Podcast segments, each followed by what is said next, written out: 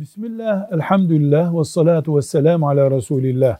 Diyanet işlerinde müezzin olarak kardeşimiz görev yapıyor bir camide.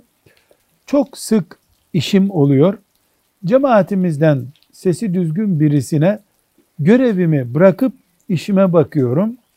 Bu kardeşime o görev bıraktığım, devrettiğim, emanet ettiğim vakitlerin maaşıma tekabül eden bölümünü ücret olarak vermem gerekir mi diye soruyor.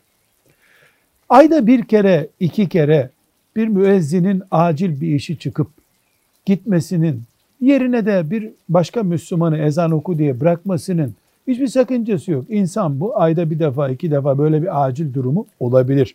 Ama bu her ayın belli günleri 3 gün, 5 gün devam ediyorsa her şeyden önce bu görevi veren makamdan izin alınarak bu görev başkasına emanet edilmeli.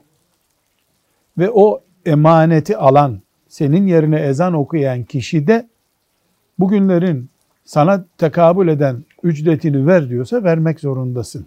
Velhamdülillahi Rabbil Alemin.